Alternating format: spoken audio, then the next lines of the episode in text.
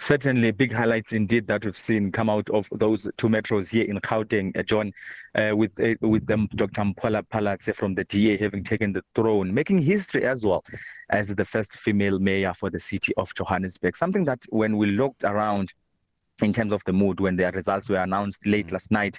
We left around 12 midnight there.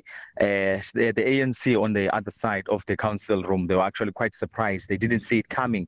Uh, and the reason behind that is the fact that Action SA's Herman Mashaba, having decided, of course, to pull from being a contender for the mayoral position, uh, has actually uh, tied the knot, if you like, with the EFF to say, let's vote together to make sure that the ANC doesn't get a chance to be in a, a mayoral as a, a, position for, for this council, and then uh, they decided to put the DA forth and vote for, with the DA, something that uh, was not really anticipated throughout building to yesterday's inaugural uh, meeting of the City of Johannesburg Council, and of course, having had a word with the, the Treasurer General of the EFF, Omphile Maotwe, on the sidelines of that council in Johannesburg, she actually did confirm that even in Ekurhuleni, that's the same approach that they actually decided to follow in the, with regards to making the point that ANC is is uh, is unseated. Mm. Uh, that's why Mzwandile Masina is now the former mayor of Ekurhuleni uh, here in Gauteng. It's interesting, Abongile, because uh, will will the cities be run like that as well? It's it's not so much a, a vote of support for each other; it's more a vote of let's not make the ANC get into power.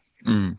Certainly, uh, it's going to be a, quite a, a, long five years uh, that we'll see uh, unfold in, in the major metros in Gauteng, including Tshwane as well, because of the fact that uh, now the DA, in fact, has just called a press briefing this morning to say that they appreciate what has been done by those uh, parties, uh, which in the name of EFF and Action SA for having decided that they're going to back the DA. Now he says they are willing now to go back to the drawing table and have discussions that will see a, a, co- a coalition that is healthy that will put the interest of the citizens first mm. as opposed to political interest. Something that we wait and see if it's going to materialize because um, you know, almost in 2016 during the local government elections, the marriage between EFF and the DA in the city of Johannesburg uh, ended up collapsing because there were a lot of uh, pulling back and forth that was happening, budgets not being passed in council.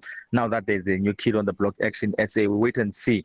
Uh, in fact, they've already responded to that uh, appeal or to that open arms approach that, it, that was delivered by John Steenhuisen and Herman Mashaba releasing a statement a few moments ago to say that they are willing, that they are happy that the DA is saying that they are they are ready to sort of talk talk to whoever that they see fit uh, in as far as making it point that at least in the city of Johannesburg, in the city of Ekurhuleni, there's there's harmony, mm. there's uh, the, the issue of service delivery becomes the order of the day. So wait and see if that, that marriage will, will materialize and if at all will, will, will do good for us as citizens here in Johannesburg. Lots of waiting and seeing. All right, let's talk about eThekwini. Uh, proceedings mm. postponed, disruptions. Uh, what are the latest details you've got from the city? Certainly, the city of uh, eThekwini, one of one of the main main focal areas. Remember, eThekwini is the economic hub of the whole province of KwaZulu Natal. So we understand, in fact, yesterday that everything had to be postponed to Wednesday. Among the reasons is the fact that there was a power failure in the council. Uh, there were ANC members who stormed in, who, who, disrupted the whole proceedings, and of course, there was an a, a, a, an outcry from the IFP side, who which had agreed to be in a coalition with the ANC with the mayoral uh, person that was put forth their understanding it was somebody else. And then Mxolisi Kaunda came to the fore as the mayoral candidate for the ANC, something that really caused a, a stain as far as that agreement with the IFP is concerned. And of course, the postponement to Wednesday is a much anticipated uh, postponement. We want to wait and see what's going to happen. Will the ANC then fall on the sideways? We see the IFP maybe going to bed with the with the EFF there and the DA maybe to actually sort of out unseat the ANC no one knows. It's a matter of waiting and seeing, John. But interesting times indeed. Uh, in fact, all in all the major sure. metros in, in the country. Check out, check uh, the surprise we've gotten from Nelson Mandela Bay in Gqeberha. Mm. Who would have thought that the ANC would have been uh, a mayor now and not Nqaba Bhanga of the day? Just quickly about that IFP ANC. Over the weekend, that was the agreement. It seemed as if everything was steady and it was going to happen. Was that just a late call by the IFP?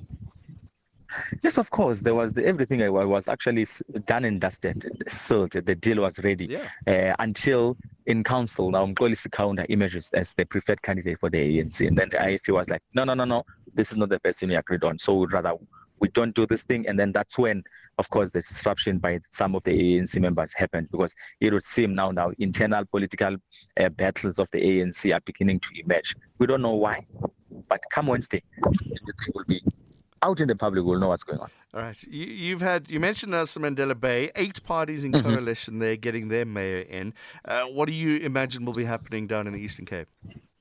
with with the small margin between Nqaba Bhanga and uh, Eugene Johnson having having taken, uh, it's only one vote. Uh, one uh, sees a coalition that will you know, uh, have to be on their toes in as far as it was ANC now uh, in the metro at, the, at this moment. I would imagine uh, in the Eastern Cape as well, they have to show that uh, voters in the Nelson Mandela Bay Metro didn't make a mistake by putting an ANC mayor by, by putting an ANC mayor there uh, in the name of Eugene Johnson because ANC is known.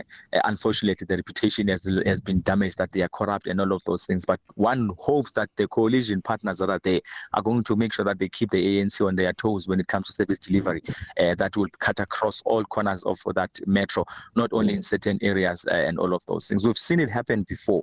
Councils having to to sort of uh, not have meetings because there's no agreement among the coalition partners. We've seen which it led to uh, Mongameli Bobani of the UDM being the mayor. Athol Trollip was also there. There's mm. you know the history uh, tells us that there's always instability in the Nelson Mandela Bay Metro. One hopes now this time around that now that the DA has also sort of shown that they're going to be the biggest opposition, that they'll be able to sort of uh, assist or force the ANC to do the right thing this time around. Abongile, just to wrap it up, you know, for, I don't know, four or five weeks now, we've been talking about these cities and coalition governments. Now that it, dust is kind of settling, what do you and other analysts think uh, and, and getting from what's happened over the last week or so? Well, we anticipate. Uh, you're putting me on the spot here, John. But anyway, let me try.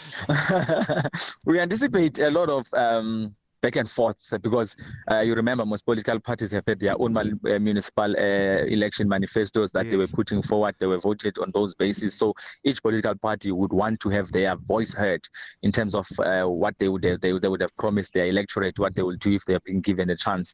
Now the, the issue would be would be for for political parties to swallow their pride and, and, and not nest their egos, but make sure that what's best for citizens of the different metro municipalities right across the country is being considered before the feelings and and all of those uh, you know infighting that we've seen happen. Because if that happens in in councils, there won't be any agreements that are reached because people are going to have uh, their their feelings being uh, hurt. They're not wanting to be uh, to feel like they are losers in this mm. coalition, and also this uh, this uh, notion that has been all over that sometimes the DA has a tendency of wanting to be the big brother in these coalitions. you hear even us as media journalists saying that a DA-led coalition, those things. So those uh, terms are, we're going to have to do away with, knowing very well that when we are in a coalition, nobody's bigger than the other. This is the, the issue is for that particular municipality to have services going to the people, irrespective of who is in charge in as far as the coalitions are concerned. So we wait and see. Five years yep. is very long. Uh, we might see a lot of uh, marriages coming to an end even way earlier than we anticipate. Yeah, a week is a long time in politics. Abongile Dimako, thank Indeed. you very much.